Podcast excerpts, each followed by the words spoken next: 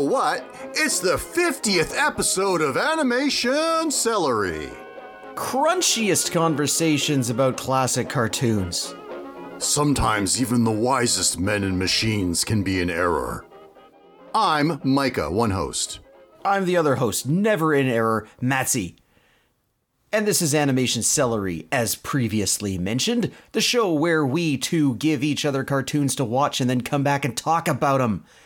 And this week we're doing our favorite thing, which is animated shorts. I gave Micah a Foghorn Leghorn thing called Plop Goes the Weasel, and Dixieland Droopy, which is a cartoon about Droopy. And he gave me a weird little Audrey cartoon called Tarts and Flowers.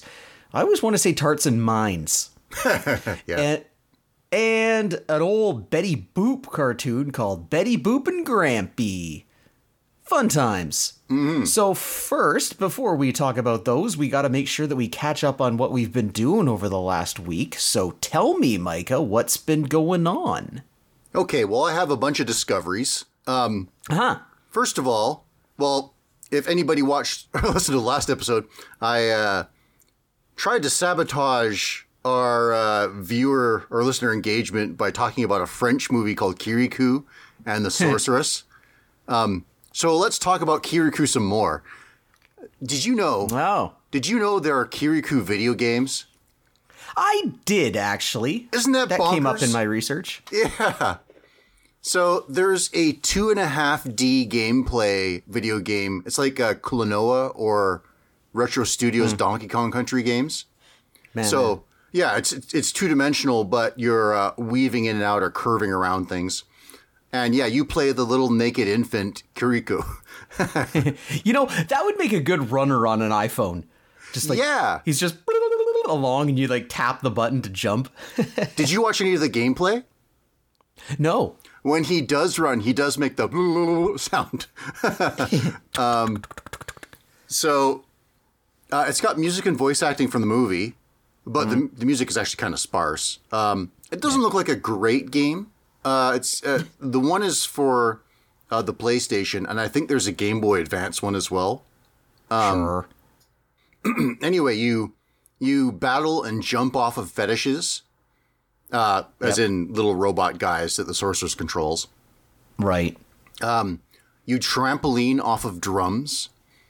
Uh, this is sounding pretty standard, eh? Yeah. And you collect water. So there's like water droplets or uh, greater quantities of water in the bowl that he bathes in at the beginning. Okay, sure. You can upgrade from bare-handed attacks to to a stick to various knives. Uh-huh. Yeah. Um, you can hide under the village elder's hat, or, or or you can hang it over your head to glide. he and you know he never shows it in the movie, but Kirikou apparently has a double jump as well. Well, yeah. Double jump. Huh. That's a kind of a late era video game mechanic. Yeah, maybe for the pl- for the PlayStation. Yeah, maybe. Um, uh, there's times where you encounter his grandfather, like he's just floating, and you touch him for a cutscene. Right. you know, the cutscene is like the toucan going Kirikou, and then the father giving you some advice, the grandfather giving you some advice. But I think they screwed up. I think you should have been collecting his toucans, so that at the end you see like the line of toucans and you see the ones you're missing, so that you have to, yeah, you have to collect them all to 100% Kirikou. kind of like the flowers in uh, Yoshi's Island. Yeah, yeah. Um.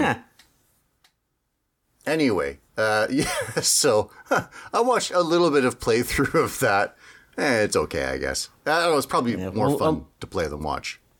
I'll look forward to that at Summer Games Done Quick. right. uh, let's see what else is in the news. Oh, um, there's, you know, Magic the Gathering has secret lairs. Um, so th- they, Um, they, they publish cards that are themed around other stuff. So they had like a The Walking Dead secret lair. oh, So they had legendary uh, creatures from The Walking Dead. You have like right. Daryl and whoever, right? Um, So this has been like divisive amongst Magic players, where they just think like, "Oh, what is this game doing now?" Yeah. And they're I can fur- see that. Yeah, they're further upset that the new set has gone anime, the new uh, Kamigawa set. Oh, they've gone back to Kamigawa. Yes, and it's I futuristic. Why they futuristic? I think so, or at least kind of. It's all, like there's neon elements in it. Maybe it's magic neon. Hmm. Um, but it, it like it, it embodies uh, modern Japanese cities more. Um, yeah, and and the art style in a lot of the cards is very anime, so it's really upset a lot of people. I could see that. I could see that being upsetting. Um, I mean, the original concept of Magic was that it was a multiverse. I mean, the first expansion was the Arabian Nights. right. Like the idea was that they were going to draw from all kinds of different places. So, on the one hand, this is kind of like the fulfillment of the promise that they made in 1993. But on the other hand, it's not what the game has been since 1993. Yeah, but you know, like for a while, the art and Magic got so monolithic. You know, where they Yeah. they, they had an edict that all that it all had to look like painterly stuff. So Yeah. and you know, largely very similar artwork, and not only that, that it infected tabletop games outward, right, to where it's mm-hmm, just what mm-hmm. everybody expected in them, and so you know, I'm glad that the uh, one of the worst offenders is trying different things. Um, Yeah, Phil Foglio and Quinton Hoover have no place in Magic anymore. Ha, Quinton Hoover is one of my uh, friend's favorites. Anyway, um, yeah. So the most recent Secret Lair, these kind of like uh, these strange departures into other properties, is for uh, Street Fighter. Oh, I was terrified that you were going to say Rick and Morty. It probably exists. I don't know. Uh, so uh, Street, they probably could have called it Street Fighter Two because they've, um, I guess they've gone for the widest appeal, uh, which is to say old players. so it's all the original uh, eight World Warriors. Oh, wow. Yeah, yeah. So what they've done, they're I, I think they're all legendary creatures, and it'll be like name, comma, uh, adjective. So like Yeah. Ryu, the World Warrior, E Honda, comma Sumo Champion, right? um, and I think this does a couple things. Uh, one, if they ever felt like making another Street Fighter Secret Lair, they could just have you know uh, Ryu, comma Dark Hado or whatever, right? Could- so they they could have, they could make different cards, but also I guess the cards they did make they didn't feel like they had to represent every aspect of the character.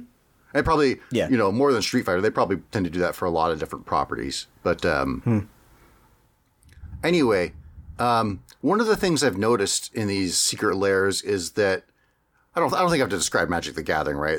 Our our listenership is old enough that almost everyone's played a game of Magic the Gathering, probably. It's, it's it's a it's a collectible card game. The not quite the original trading card game, but the one that kind of set off the boom that it's the reason Right. why there's Pokemon and everything. And it's it's a game about there's five colors and you summon creatures and it's it's like the original Hearthstone. Maybe that'll get all the young viewers. yeah. Um, so I find what happens in these is that black mana is uh, underrepresented, and white is overrepresented because it's just like these are all heroes. They're white, I guess. Um, so Zangief is three colors, and one of them is black, and it fits with his with uh, his effect where he makes you sacrifice permanents, but Okay. Uh, it's also part of a thing that bugs me that Zangief gets represented as a villain when he's actually one of the hmm. more noble characters. Hmm. And furthermore, Ryu really should be black. He's he's mono white. He's executed actually kind of boringly. Hmm, But his his main characteristic is that he's constantly battling that his martial art wants him to murder people. so yeah.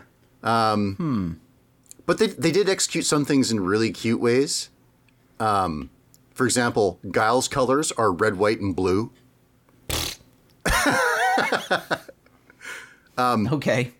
And execution wise, I thought this was really cute. So, uh, again, for people who don't really know magic, um, you have lands from which you draw the resources you need to play cards.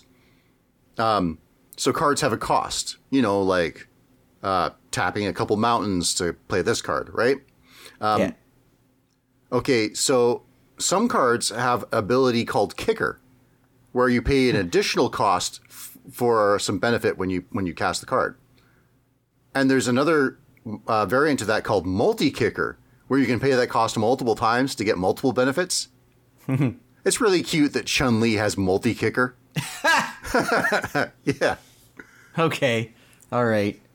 she actually, I think, when I look at them, might be the one card you might build around. Well, maybe Ken too, but uh, her her multi kicker is a white or blue mana, and you exile a card from your graveyard, and then every time that she attacks, you can play a copy of that card. You can you can cast it. I assume you have to pay the mana for it, but you can build around her anyway. Yeah. Anyway, it's kind of a this is kind of a perfect marriage. Like people that think that are upset because this kind of like ruins Magic the Gathering's integrity to have all these other properties in it. and Street Fighter's the same way where like I don't care. You- you Download Ryu for Fortnite, okay? You know. yeah. So, um, but I, yeah, I thought that was kind of interesting. Um, the third note I have here is uh, I, I was watching Saber Spark, and apparently Arthur, the cartoon, is ending. Yeah. I heard Yeah. this. Had yeah. They did like a big time skip, so it's one of those things where it's like a cartoon that people have actually watched for decades, and so they time skipped ahead so that the Arthur and all the, the children from the show are the age of their of their viewership, like they've grown up with them. So Arthur's an adult now. Um, Yeah. now, this is from an era where I kind of abandoned cartoons. Sure, yeah. it seemed like every cartoon was like this, right? Like Arthur, Doug, Recess. Yeah, yeah. The irony is that uh, these days I really like to watch slice of life things. Mm-hmm. But back then I was like, oh, more, more, you know, uh, childhood drama and no ambition to the look. I mean, on a scale that would drop off the map, like with with uh, Recess and then Hey Arnold. Ugh. Yeah, yeah. no ambition at all. Um, anyway, so it's it, it's. I was thinking, okay, if if you didn't know that Arthur was an aardvark, what did you what would you think he is? It's impossible to say. Like he, like a a wombat or some, like uh, what's that? Um, capybara. He really looks like a capybara. Actually. Oh yeah, yeah, that's a good pick. yeah. I, I always thought mouse when I first saw him. Ears aren't big enough. No, I guess not. Um, and actually, the original book for Arthur, he's got like a long aardvark snout. and I guess they just figured that's unpalatable, so they shrunk it right back. Man, there's a lot of aardvarks in cartoons. Um, that's actually the same syndrome. Well, yeah. it's like we need an animal. Open the dictionary. yeah.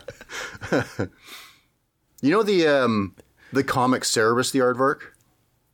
uh, I don't think so. I was really big into it. Um and I was looking at it recently.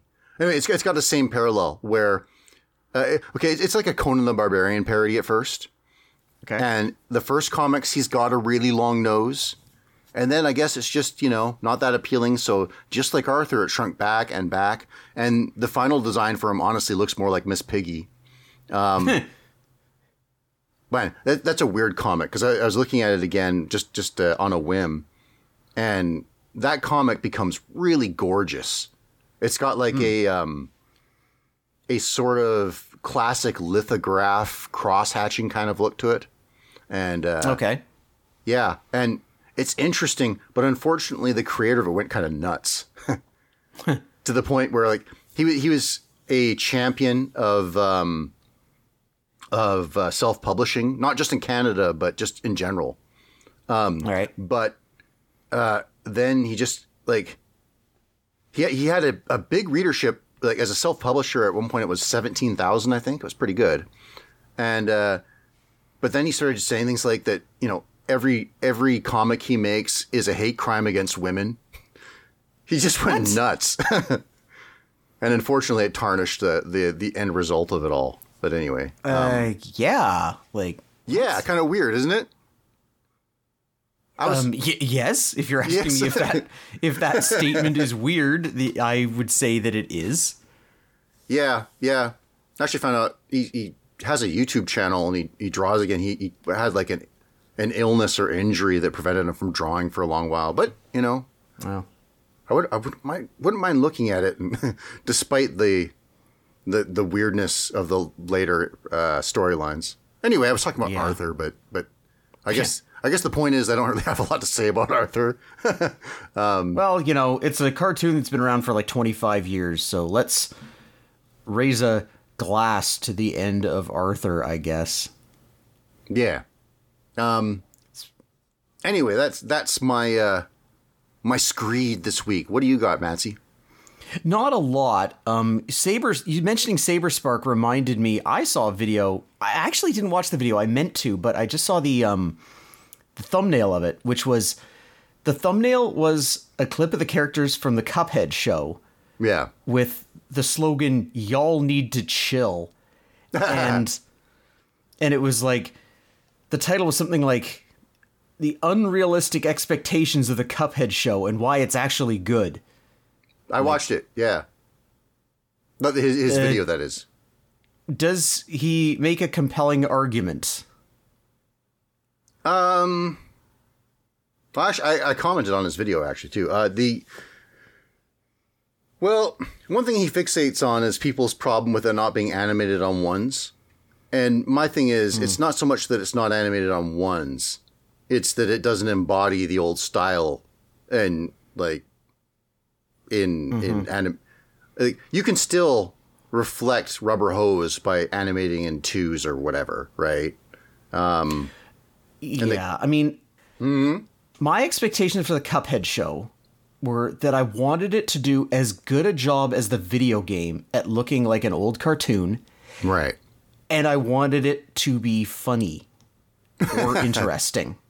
Yeah. And it accomplished none of those goals, and I don't think those expectations were real unrealistic. So Yeah. bleh. So I don't know, Saber Spark. I know you have a million times, literally a million times, the viewership that we do, but I disagree. Um, I've just been kind of working nonstop over the last two weeks, so I haven't really my my cartoon viewing has been kind of comfort food stuff. Like, mm-hmm. I mean, it's weird to say that it's comfort food, but like, I can take ten minutes here and there to watch a Beavis and Butthead. yeah. I've I've mentioned it on the show before, but it's worth repeating. Like in my adulthood, I really I've come to appreciate how smart that show is in its stupidity. There's something um, that's kind of appealing too about its cheapness. Yeah. You know, it's weird audio and even like Or j- yeah. just just like a, a a simple like I think about the simple concepts like, you know, what would Beavis and Butthead do if blank? You know, like what would Beavis and Butthead do if there were people protesting outside the school who didn't want the school to teach evolution? Ah, okay. Okay. And what would Beavis and Butthead do if, like, oh, uh, just a really good day? What's a really good day for Beavis and Butthead? You know, simple things like that. That's fun. Um, so I was watching some of that. The other thing that I kind of dipped into is a show that I I watch like one or two episodes every now and then Okay. and and and you know there's enough of it that i could go a long time that way just doing it every few months uh, which is an old piece of anime called the laughing salesman oh, okay. this is a uh, it's a it's based on a manga as most anime are and it's about a a salesman. I can't remember his name. Maybe you do. Maybe I don't. not. I've never watched it. Oh, okay. Well, yeah, it's it's basically this guy who's got this huge grin. And the concept of the show is that every episode there will be this character who is unhappy in some way even if they don't realize it. Um and the there's always the same kind of um setup that the salesman gives at the beginning um, where he is in the business of souls and he fills the empty places in people's hearts, free of charge, I might add. And usually, the way it works is that there's a condition to what he gives the people, and the people will inevitably break that condition, and some kind of tragedy will befall them. Um, just recently, I watched what I believe is the first episode, and it was this guy who is so handsome. this is a weird concept, but he's so handsome that everyone fawns all over him and thinks that he's like really reliable. Okay. Like he's, you know, he has to drink a whole bunch to p- put up the appearance that he's unf- unflappable, and uh, you know he has a his mother and his wife and his child and his coworkers all look up to him. But actually, he's tired of everyone relying on him for everything. And he gets drunk one night, and the salesman is like, "Oh, I can arrange for some you to meet someone who will, uh, you know, uh, fill that empty space." And the guy's like, "Oh, whatever," and he he brushes it off, and then finally, in his drunken stupor, he, you know, again from over drinking to keep up the appearances, um, he follows the address, which leads to some, in his drunken view, it leads to some Buddha like goddess Okay. who is going to take care of him. And then it kind of it, it kind of blasts away from that because it always there's always this this shot of the salesman pointing and laughing and it like flashes all these weird colors and then it goes to the this uh, the salesman in a taxi with the wife and child. Who's like bringing them to where his their husband is. Yeah. and they open the door to this apartment and he is just naked in the lap of this huge fat naked woman um breastfeeding from her while she coddles him like a baby. Okay. and that's his fate Huh. there's and it's always something weird like that. Like there was one where there was this guy who was in love with the model in a um a billboard ad and the salesman arranged to meet her, but the condition was like don't ask me to meet her again or something and and he eventually does and he ends up getting he wants to be with her this lady forever and so the salesman turns him into a character on the billboard Huh. Okay. you know, it's He's always a tragedy. yeah, he's the Twilight Zone kind of. Yes, yeah, yeah. Yeah. a- the one, one that was kind of funny was this. Um, it was this old man who was a real prude, and he hated people showing public affection, and he hated the fact that the girls that lived next door to him would hang their underwear to dry, and he had to look at it. He's like, "Ah, ah, ah." And what eventually happened was the salesman gave him a bunch of tools that he could use to be a total pervert. Oh. and and he just embraced it where he's like setting a trap and he's like got this like these binoculars so he can look at the girls as they bend over or whatever. And he's getting mad at guys for getting into the trap or just bizarre. Like you said twilight zone stuff. He was repressed this whole time. i guess. I don't know hmm. Or maybe it just turns you into what you don't want to be i don't know or It's like- maybe it yeah, Hmm? It's like narratively interesting, but a hard sell because of the look of the salesman. he's got like Yes. he's got some real howdy doody energy. Oh, he's yeah, it's a gigantic toothy smile. It's Right. can look it up, the laughing salesman, and you'll see it. So yeah, no, uh, kind of dry for me this week. Um, but I don't know. Maybe I can shower myself in weasel drool. all right, all right. Excellent transition. You are the master. So, uh, I'm looking at a Foghorn Leghorn cartoon called Plop Goes the Weasel. It's directed by Robert McKimson in 1953. Uh, for anyone who doesn't know, Foghorn Leghorn is a tremendous rooster in Looney Tunes and Merrie Melody shorts. He has an overly large personality to match uh, his size, blustering loudly and nonstop, didactic, bombastic, loquacious, and rude. His southern mannerisms apparently are modeled after the fictional radio character named Senator Claghorn. So a typical Foghorn Leghorn cartoon perpetuates his rivalry with the barnyard dog named Barnyard Dog. right. You know, I didn't know what this dog's name was for all these years. Well, he's never really given a name. Like, like Foghorn always just calls him Dog. Apparently, his actual name. Yeah. And here's the thing his name is D A W G. Like, Yeah. nah, mean dog. or so- like dog, like like Yeah. like foghorn. Dog. Yeah, I said dog. dog. Yeah. so, uh, though the pa- the basset hound is his protector, Foghorn likes to antagonize, abuse, and humiliate him. but the hound can give it back just as good as he gets it.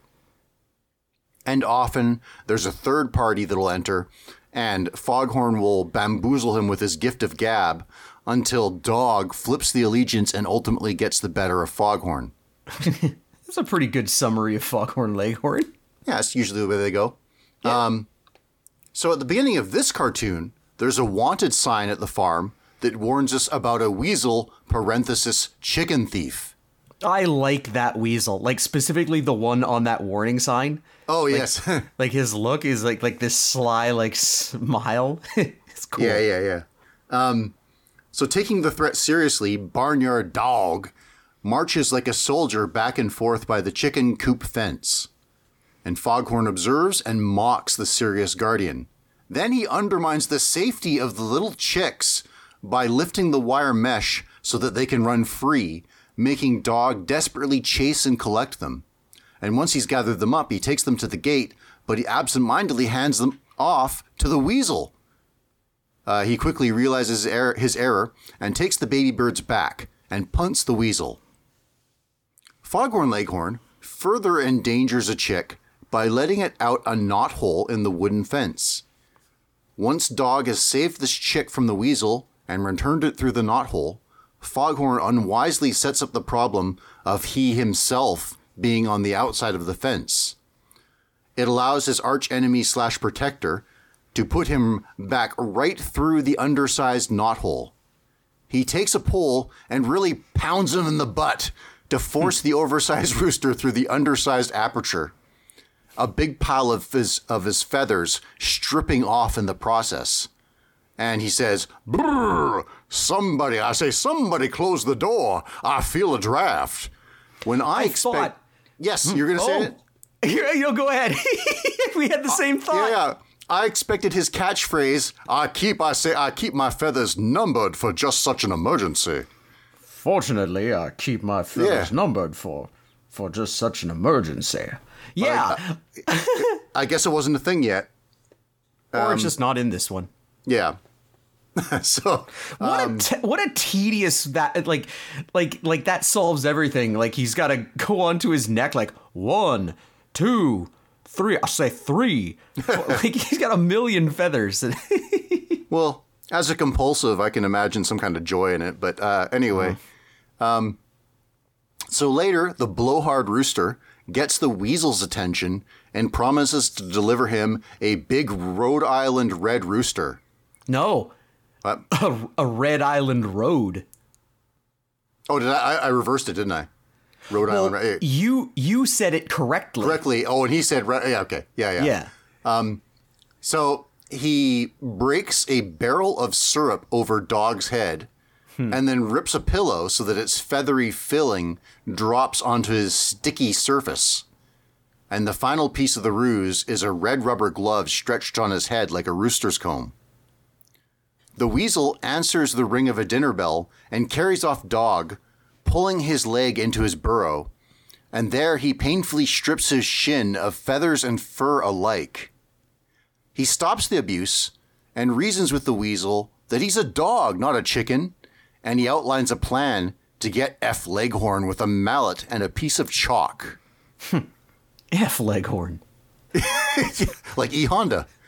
Um, so the clever plan involves Dog flipping Foghorn on a spinning fence plank and the weasel clobbering him with the mallet.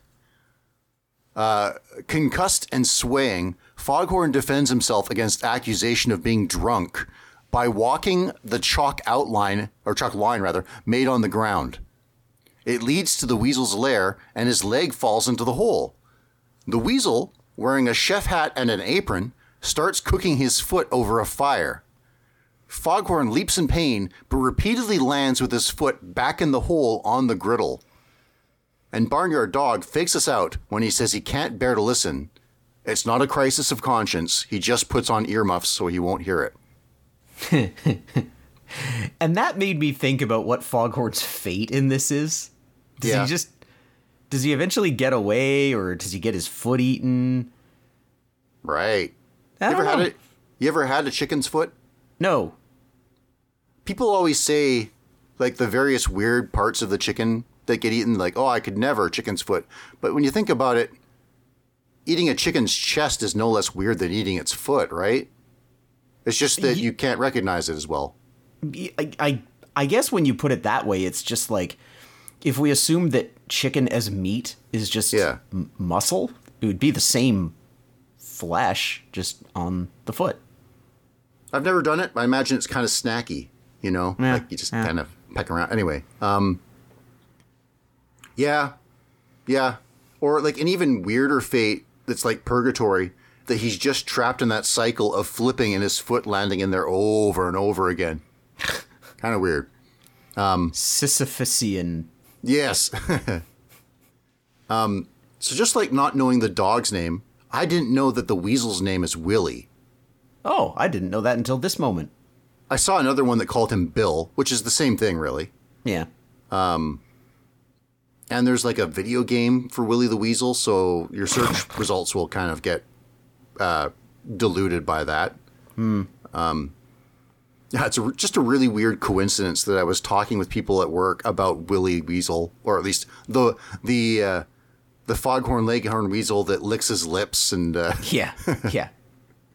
the scale is. Oh, go ahead, go ahead, go ahead. Well, I was going to say there's something that I didn't know about Foghorn Leghorn, which What's that? is I didn't realize that all Foghorn Leghorn cartoons are directed by uh, Ron McKimson. Robert, yeah, Robert Robert McKimson. Yeah, well, man, I was going to say this is definitely a Robert McKimson cartoon. Yes, all all 29 Golden Age Foghorns are directed by him. I also didn't. That led me to discover something else that I never put together, What's which that? is that all cartoons involving Yosemite Sam are Friz Freleng. Yeah. Um they I was thinking you could say this of both of them really. I was thinking that uh, Robert McKimson is sort of like a Hanna-Barbera director for Warner Brothers. You know? Like we've looked at um uh, like Chuck Jones, for example, that he's always seems to be constrained by the uh, cartoons and is wanting to try different things. Whereas you know, like Hanna Barbera cartoons are just like, um, what's Snagglepuss gonna do in this one again? You know, they're they're all kind of Yeah. the same. Yeah. And yeah, Robert McKimson cartoons, he he finds a rut and he gets into it.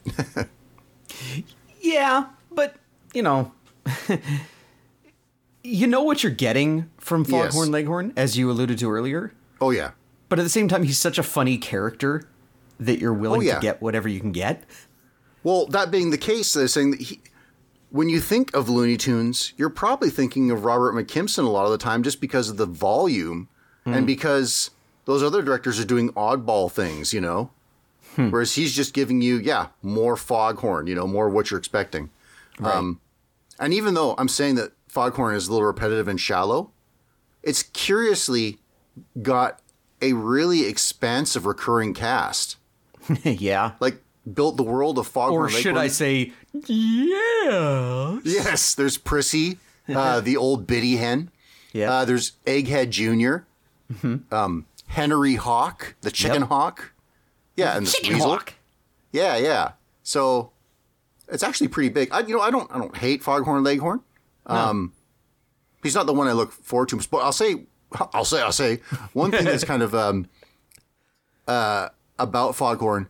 As a kid, I was never rooting for the dog because you know Foghorn's got so much more personality to him Yeah. to the point to the point where we none of us knew what the dog's name was.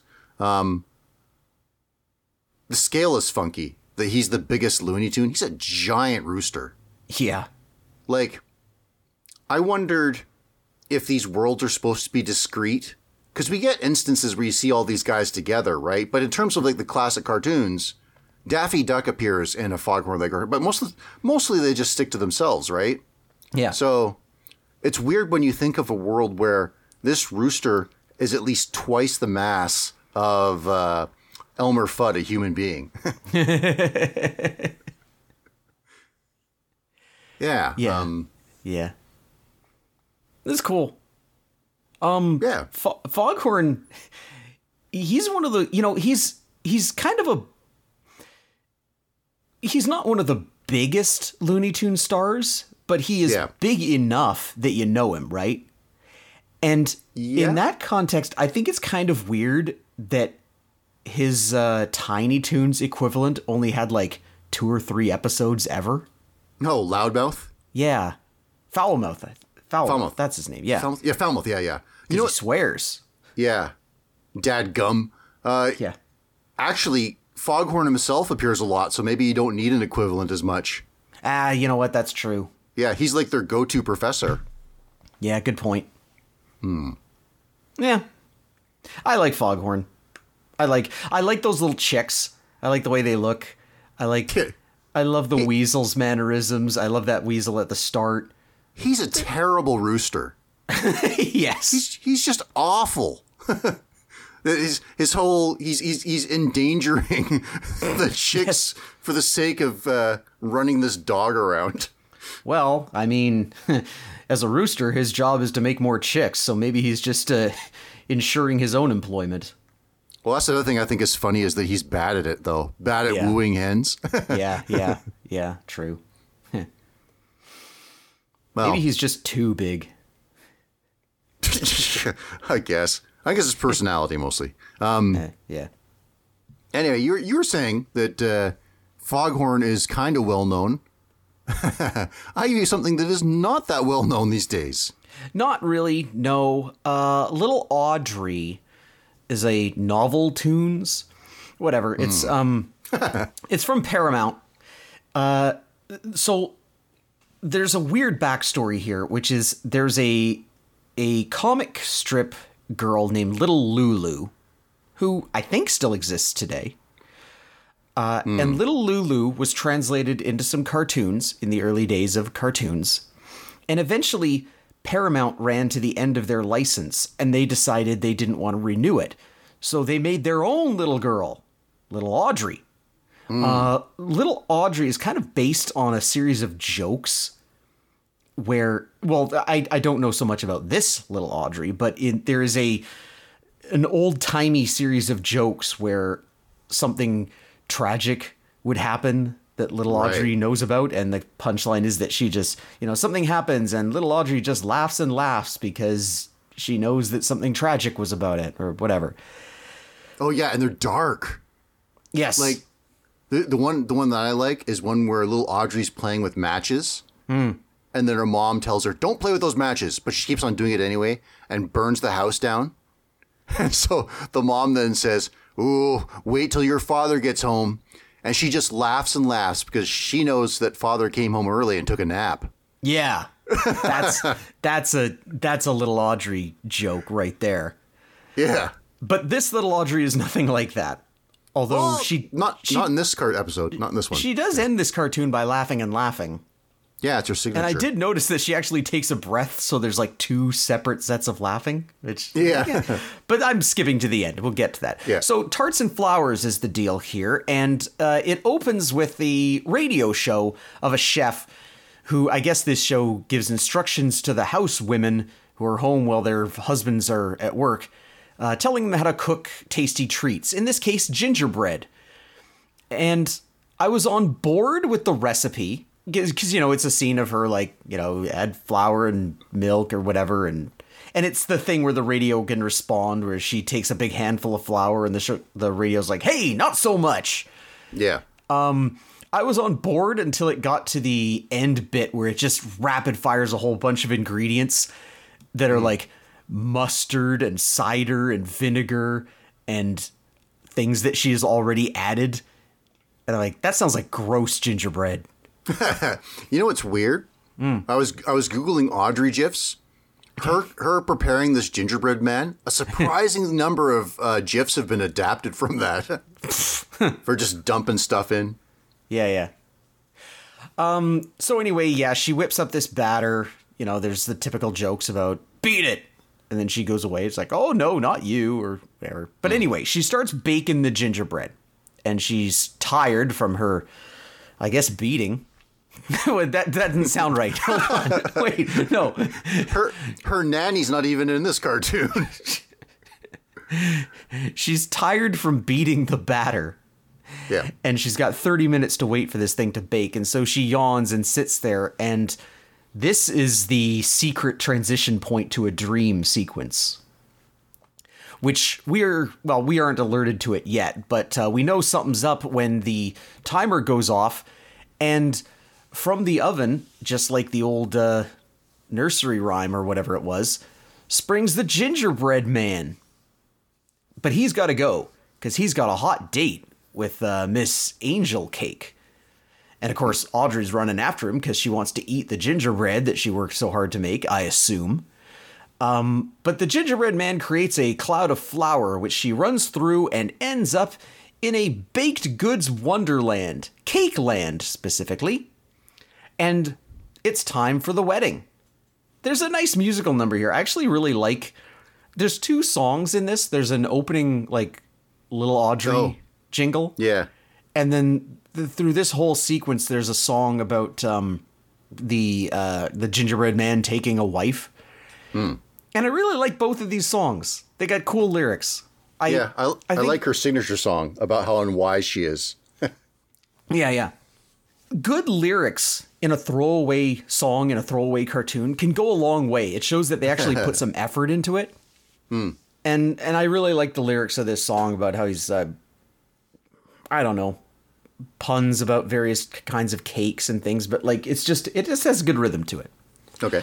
So, as you might expect from uh, one of these cartoons where inanimate objects have come to life, it all ends up with the girl in this in this case, Ms. Angel Cake, being abducted at the wedding by a devil food cake. And there's a uh, Audrey who is just you know it's a dream sequence, and so she has just ingratiated herself into this uh, baked goods culture quite easily, and she's the one who sounds the alarm for the cop cakes, which is a surprisingly good pun for 1950. Hmm. Um, and they they and then the and they and the uh, gingerbread man climb onto some animal crackers and go chasing after the devil food cake who uh, gra- climbs into a I guess it's a gravy boat Yeah, on a yeah, on a on a milk river. Uh, Audrey gets the clever idea to use an egg beater to whisk up the milk, I guess, into thick cream, yeah. which uh, stops the um, the boat, obviously, because the cream is so thick, and this allows the gingerbread man to run across and rescue. Well, pound the food cake. I'm getting my cakes mixed up here. pound the devil's food cake so Yeah. that the cops, in true cartoon cop fashion, can beat him with their batons, just like Yes. those potatoes. Yes, more more food cops with their billy clubs. yeah, yeah, yeah. and throw him in the paddy wagon, or pie wagon in this case. Yeah. And so the wedding is saved. The gingerbread man and the angel food cake are married just in time for the actual timer on the actual oven to go off and wake up Audrey, who does a number of double takes into the pan to see that the the gingerbread that she's prepared has baked into a gingerbread man, an angel food cake, and a little gingerbread boy and a little angel food girl. At which point she laughs and laughs. And that's the end. Isn't reality weird? Yeah. You know, I I'm a little bummed out by how lazy the angel cake design is. Yeah. That she's just a woman upper half coming out of a cake. Yes, Eh. agreed. I, I agree with that. Um, I'm, you know, I uh, not too long ago on my own, I watched a cartoon. I can't remember the name of it now, but it was a it was an old cartoon that it was it was another one of those inanimate objects coming to life at night thing. Uh, in this case, books, where there's various books all having a party, and eventually somebody steals some woman and then the police have to it always comes down to that in these. It always comes down to whenever you have inanimate objects coming to life it always comes down to some villain stealing some girl and there's a cavalry that goes and rescues her. Right. and i don't know knowing that this cartoon felt kind of formulaic to me. Oh, yeah. Yeah, I like little Audrey's design. Like I like the way she looks. She's Yeah, cute with her three pigtails and you know, Even Um, her like her, her structure, I think, looks semi-modern. Mm-hmm. Mm-hmm. Yeah. her Um, eyes are a little like weirdly placed on her head as it moves around in three dimensions. I thought okay. uh, just a little bit. You know, there's certain angles where she looks at something and it kind of seems it, it, it's just a weird creates a weird expression on her face. But you know, whatever. I'm, I'm nitpicking here. Yeah. You know, um, this is not like this is not maybe the best little Audrey cartoon for exhibiting her personality since she's Mm-hmm. a bit of a passenger. She very Um, much is, yeah. But I kind of picked it for uh, an allusion to Cuphead. Oh, Yeah, because there's a cake landing Cuphead, right? So that's right. There is, yeah.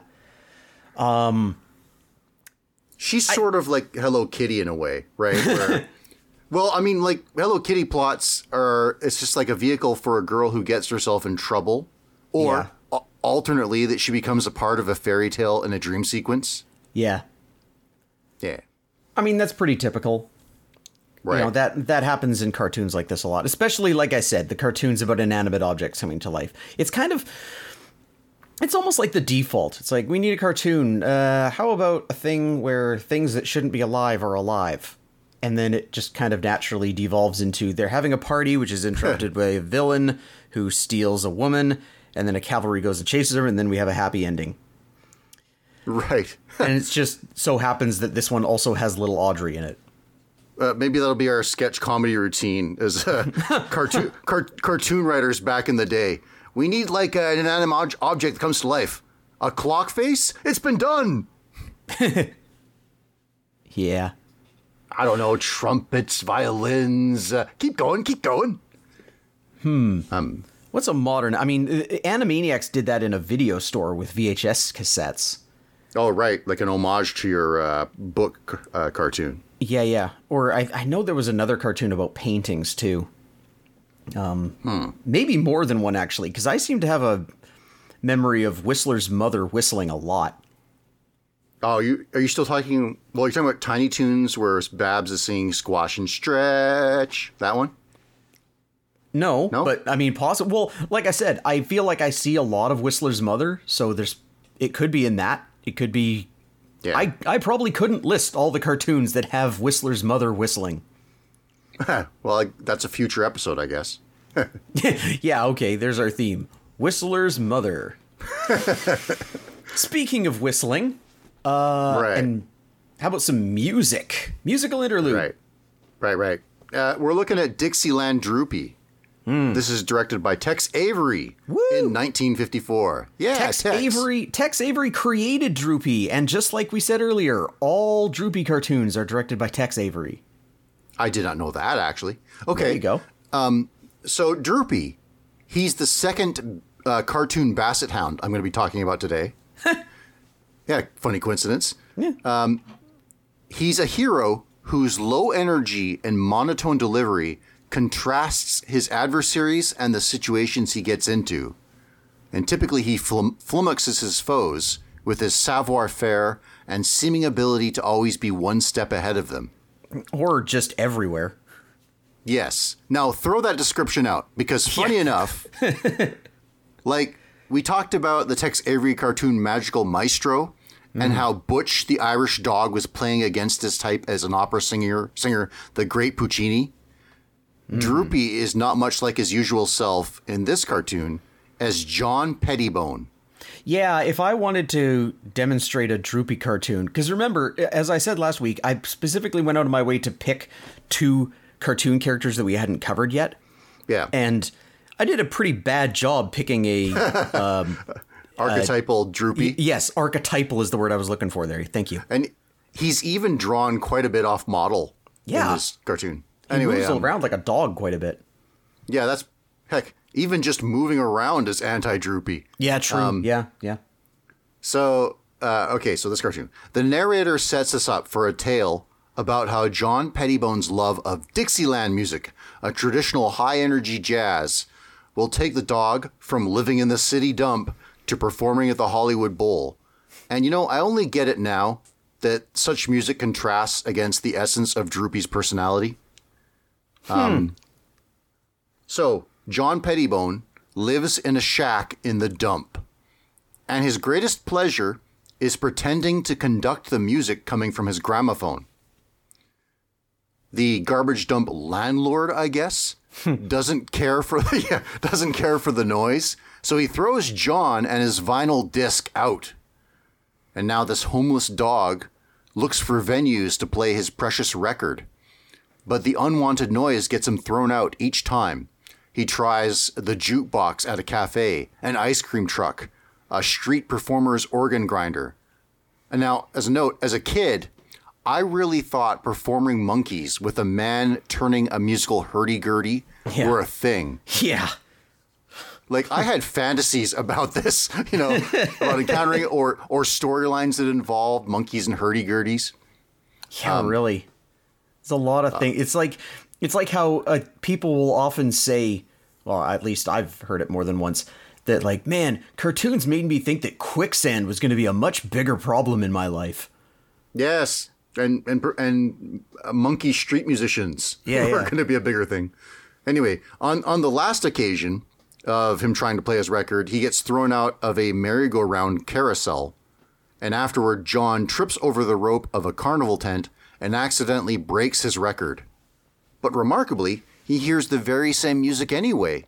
A nearby tent has a band of fleas that play Dixieland Jive as an attraction. At the narrator's suggestion, Droopy runs in and abducts the fleas.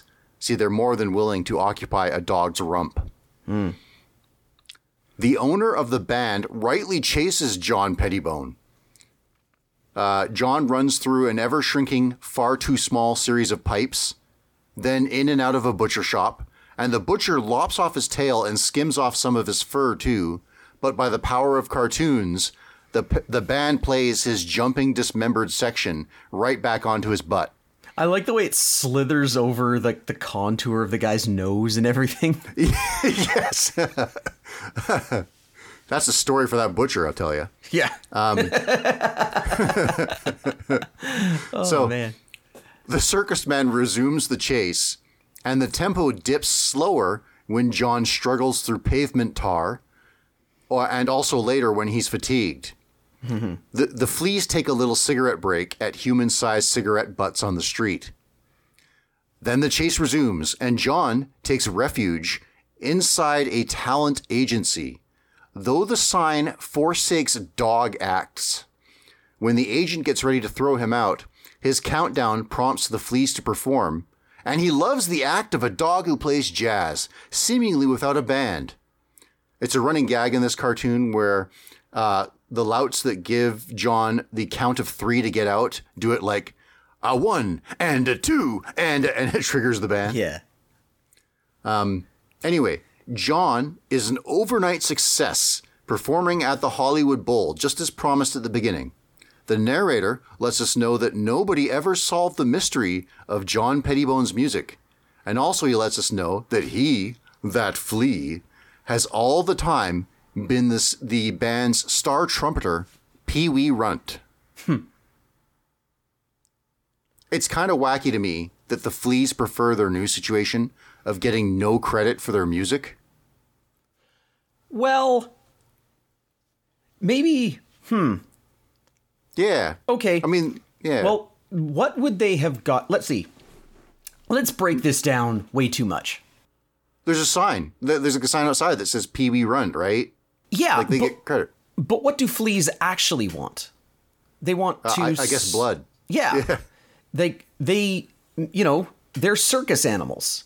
They probably live in a little um glass box of some kind, Right. getting fed like subpar food that they don't like. Now they get to hang out on a dog with all the dog blood they can drink.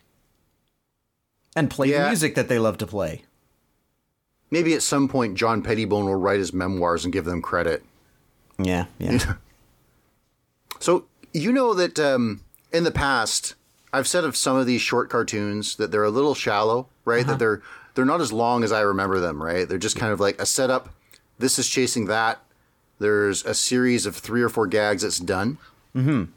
And this one is a fairly narratively dense cartoon, actually. yeah. Yeah, that we start at the beginning of him getting kicked out and then trying to find places to play his record and then getting the flea uh, the flea band and getting chased. Yeah, there's a lot going on in this thing. Yeah, you know, when we first watched that Magical Maestro, I said that Tex Avery was just a madman. But Yeah, but here this yeah, narrative. cartoon is so well crafted.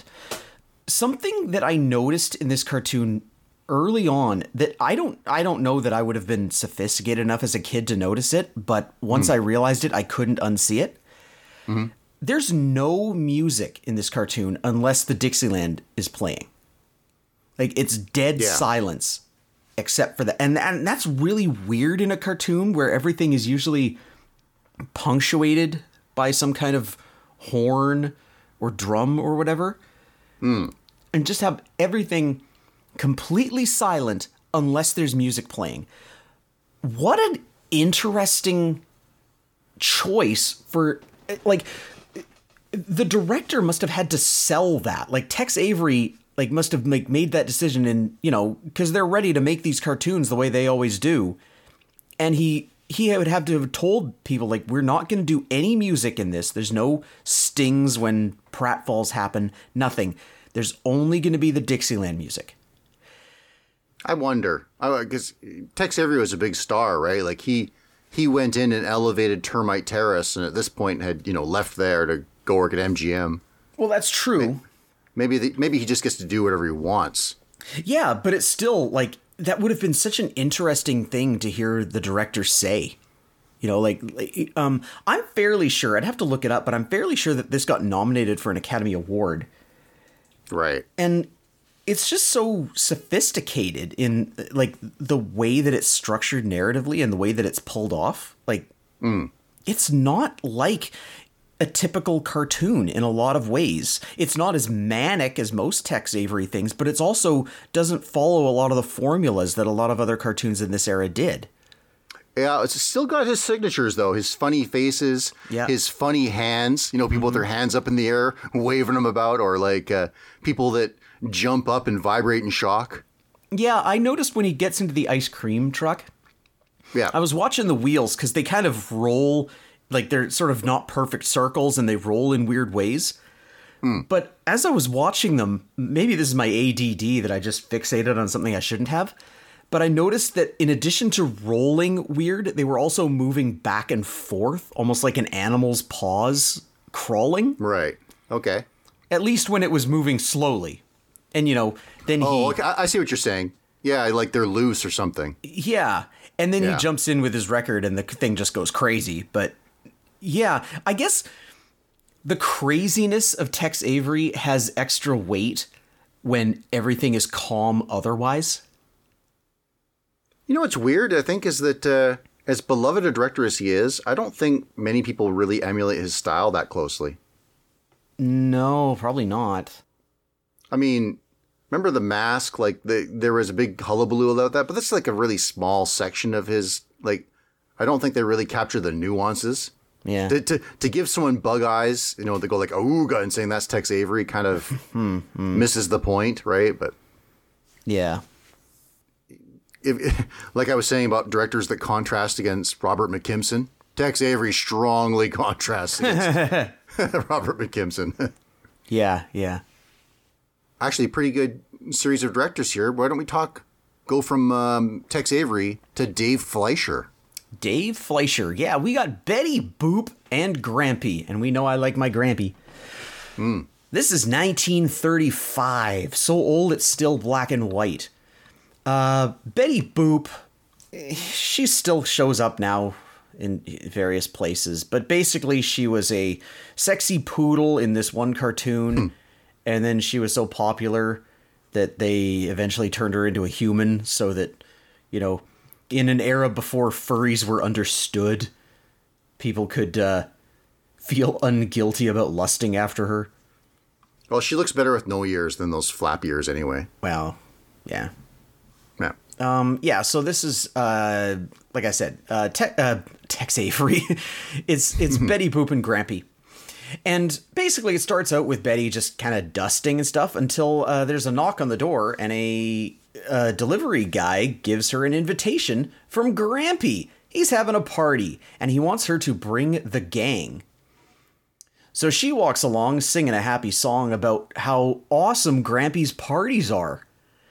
And along the way, some guys lifting a piano, uh, you know, are their eyes are drawn to her walking along and and when they find out that there's a party at Grampy's house, they are all the way on board. And they come along and they pass by a fireman rescuing a lady, and he's on board too, to the point that he even ditches the lady that he just rescued by shoving her butt in the ladder. so presumably she burned when the building burned down. Yeah. Uh, they go through an intersection and there's a traffic cop there and he's on he's on board too. He oh Grampy party ain't no party like a Grampy party because a Grampy party don't stop.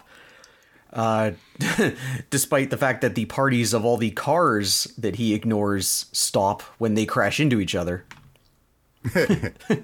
You know what? This is like, this is a surprisingly dark start to this old cartoon. A little bit. It's like, yeah, and I like how farcical it is. You know, like, uh, uh, where where are you going? Grampy's house. it's just like drop the piano, put the woman back toward the burning building. yeah, yeah, yeah. Like, we gotta see Grampy. yeah. And they do eventually get to Grampy's house, which is it's a ridiculous gag here. Like I don't even know what to compare it to. I've never seen anything like this. Grampy's door is literally it's just a door in front of nothing.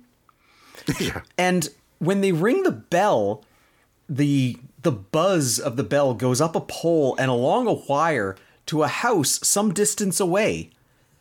And inside, the it turns out that the bell is attached to one of those cartoon cuckoo well, I say clock, but it doesn't have any hands.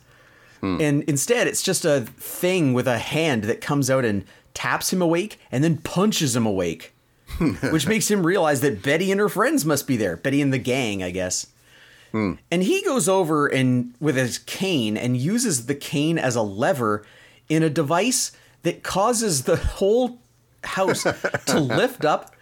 And I, I think it has little feet. It's kind of hard to tell, but it like hmm. it wa- it it goes up to the door frame at the outside so that the door can open and let everybody in, and then it crawls back to where it was. Hmm. It's bizarre. Yeah. But, you know, I like that kind of weird gag that you never see anywhere else. Hmm. Inside, Grampy shakes hands with Betty and all the folks, Um, and then the last folk discovers that uh, they were actually shaking hands with a, I guess, a hand shaking device, just a, a, a hand sticking out of the wall that shakes that Grampy happened to be standing near. Because remember, Grampy, we talked about him earlier in a Christmas episode. He's an inventor. And that's kind of what this cartoon is. It's a showcase for all the wacky ways that he has to do um, mundane tasks without actually having the equipment to do those tasks, or in this case, having prepared the equipment. Because uh, he's like he's kind of like Mr. Bean, I guess, in that he uses weird things. you know for what? Their, That's not of their purpose. That's that's not a inaccurate statement. yeah, Yeah.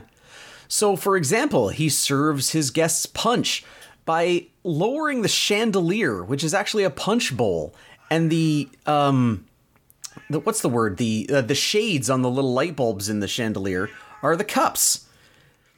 Then he uses an umbrella without the uh, canopy part, where it's just the the wire frame, right? And he uses that to cut a cake, a big cake, into equal pieces, which he then demands that Betty serve, which she does. And this is one of those Max Fleischer old cartoons where most of the time the voice doesn't really match up with the the Oh, animation. There's, no there's animation. no lip syncing. Yeah, Yeah, yeah. So she's like, "Oh, I sure will." And, and she serves exactly one person a piece of cake and then decides that they need some music. But uh, Grampy did not prepare for music. So he's got to put on his patented thinking cap. And as usual, almost get an idea, but not quite, until the light bulb comes on. And then his patented wiggly foot Grampy m- walk into the kitchen where he he dangerously destroys the gas pipe on his stove uh, so that he can stick it in the nozzle of a kettle to make a makeshift flute, which doesn't really flute until he ties a couple of gloves to a fan so that those glove fingers can start playing a song. Um, this is a oh, what was the song? I think it's called the Tiger Rag, uh, Yeah. commonly known Hold That as Tiger. Hold That Tiger. Yeah, this. So there have been a couple of times now where there's been a song that's kind of been in my head from some s- source, either known or unknown, and I Hmm. didn't like this particular song. I remember from an Esso gas commercial because they're Right. for a while their mascot was a tiger, and so it was like hold that tiger, and right, right. and I I knew that song from that commercial, and I just thought it was made for that commercial, and so when this same song pops up in a cartoon from seventy or eighty years previous, it kind of blew my mind a little bit. yeah. Anyway, he also uh, connects a he he connects a boot to the pendulum of an actual clock so that it can uh, stomp on the uh, lever on a trash can so the lid can produce some produ- uh, percussion. And everybody has a good time dancing. And they just kind of dance for a while. With some with some capering, Yeah, there's you some know, caper- like kicking in the butt and batoning on the head and so yes, on. yeah, yeah. There's a the big piano guy kicks the little piano guy in the butt, and the policeman who's holding a baton, despite the fact that he was a traffic cop, uh, Hmm. smashes the um, the fireman on the head. Luckily, the fireman is wearing a helmet, but then he takes it off and gets a lump on the head, but still just laughs it off. Ah, they're just having fun. Uh, Grampy dances with Betty, but eventually they start to get tired and Betty's dizzy from dancing. And so Grampy's next trick is to just kick various chairs right under the falling butts of his exhausted guests. so that he can finish off with his own wiggly foot dance. And uh yeah. Oh, he, and there's one last gag where there's a, a clock that he push kicks a button on to make the a hand on the clock use the face as a fan. It- it- it- Grampy does so many weird things. that, Yeah. yeah, so this is basically that's the end. And it's basically just a showcase for Grampy's weird inventions, as I guess all Grampy cartoons are. But There's no conflict in the story. I'm here for it though. But man, yeah, the way that he, I can, I, oh, the um, I forgot to mention the the fireman had the same wiggly like feet going everywhere walk when he's going up the ladder. It's so funny. oh, it's great. Oh, it was tremendous. It's- I can't believe I you know- forgot it because it was like the first thing I noticed in this cartoon was like, oh, that walk is hilarious. It's so weird how how uh modern parts of this cartoon feel. Kind of Like modern sensibilities for, you know, crazy animators and the like. Mm-hmm. Um and, and comedy writers too. Mm-hmm. Uh and really I kinda I gave you this for different different aspects, but both of them to kind of relate to the Cuphead show. Yeah, okay. Yeah.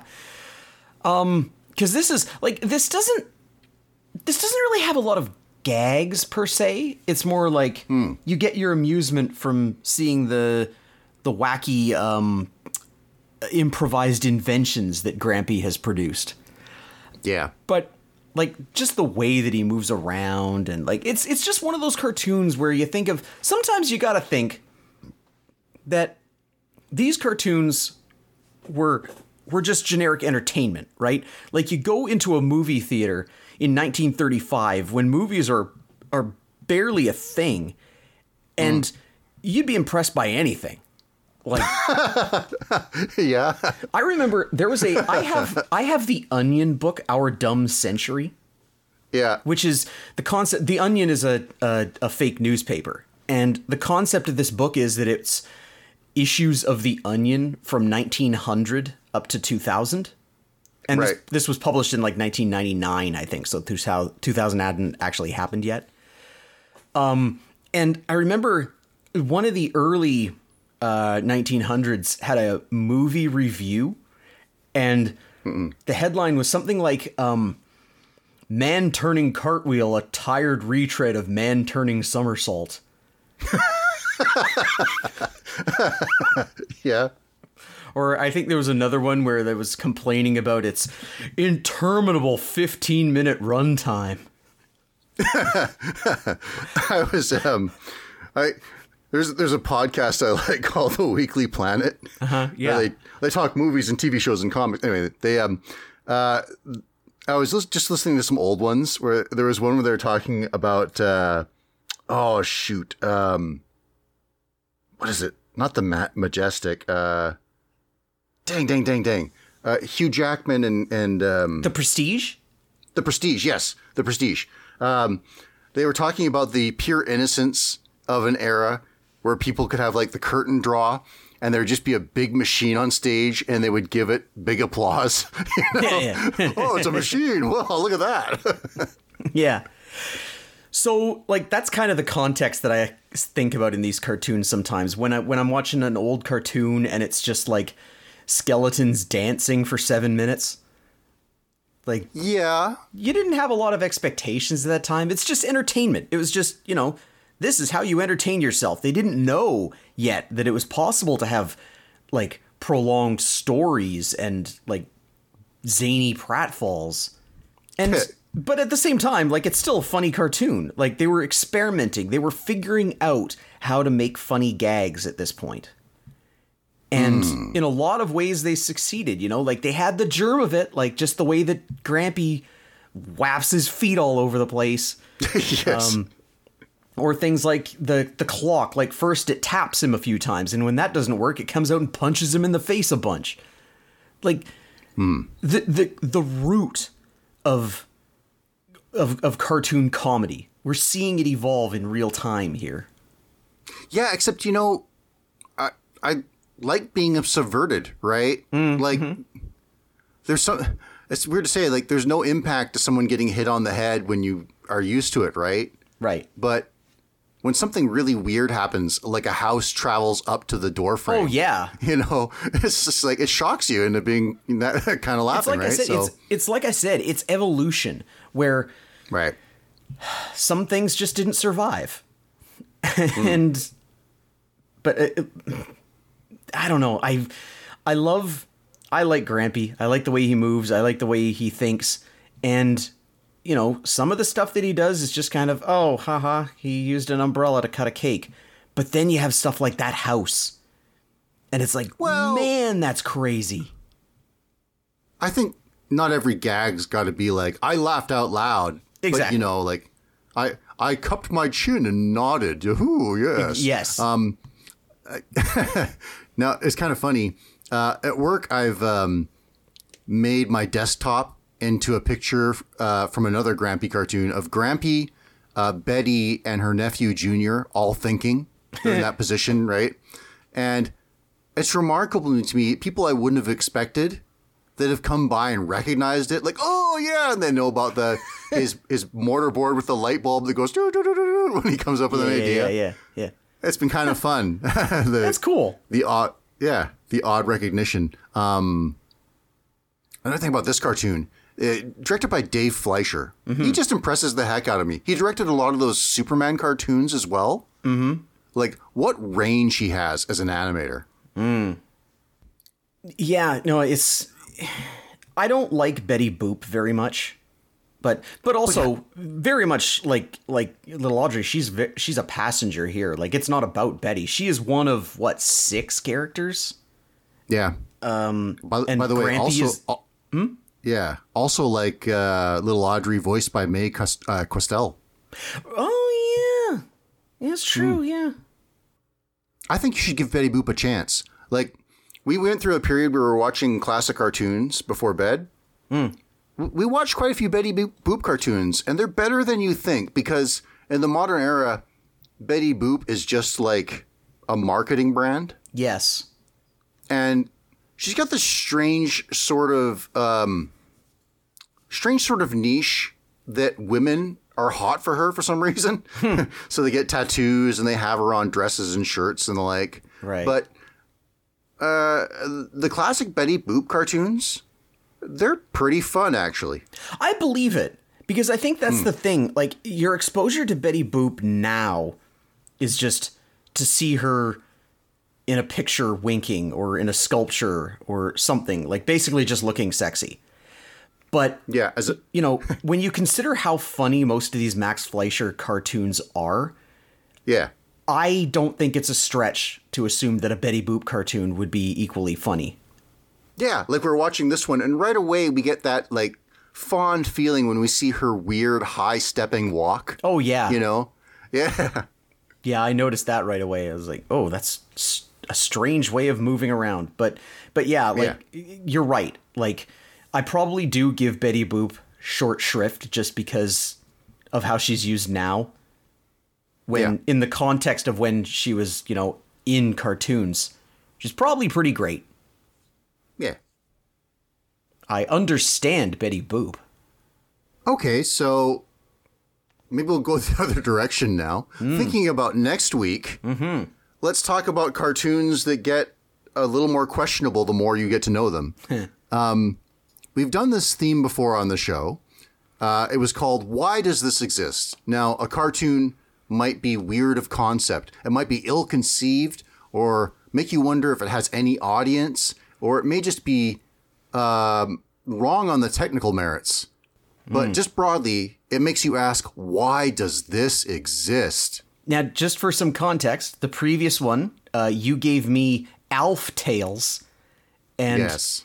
and then you correctly predicted that I would give you Rude Dog and the Dweebs. Okay, yeah. yeah. I have no inclination this time, but but Well, likewise, you're not going to guess mine. okay. Okay. For you, Matsy, now this this could be lost media, but I found it on the Internet Archive, so I'll give you the link in a bit. Okay. Um, This is Laverne and Shirley with the Fonz. And the episode is 1 million laughs BC.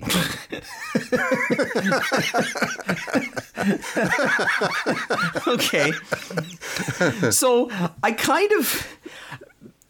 I don't know if I either recognized from seeing it previously or was just not surprised to know that there was a Laverne and Shirley and the Fonz cartoon. Okay. But then when you gave me the title of that episode, that's where I kind of lost it. okay. All right, that sounds like fun. Okay, um, well, if you want cartoons that baffle science, I hope I've got one for you. Um, remember how we watched two episodes, actually more than two episodes, of Hulk Hogan's Rock and Wrestling? Yeah. Well, that wasn't the only attempt that uh, the WWE made to market themselves as a cartoon. I want you to watch an episode of Camp WWE. Okay. Specifically, the episode is called Not Without My Eyebrow. nice. Okay. This'll be fun.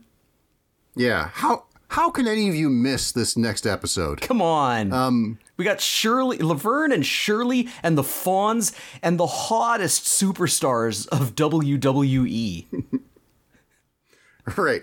So look forward to that. In the meanwhile, let us know what you think of the show. Uh, tell us what to watch. Give us things to discuss. I'm at DrapSwatch on Twitter. Yeah, tell everybody to g- listen. If tell them that this next episode is going to have the things that I just mentioned, like the Fonz is going to be in it, WWE, and this episode had Grampy.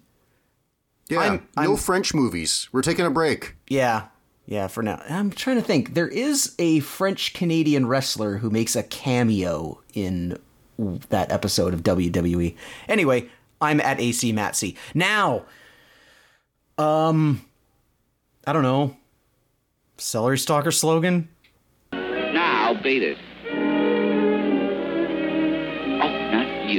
Oh,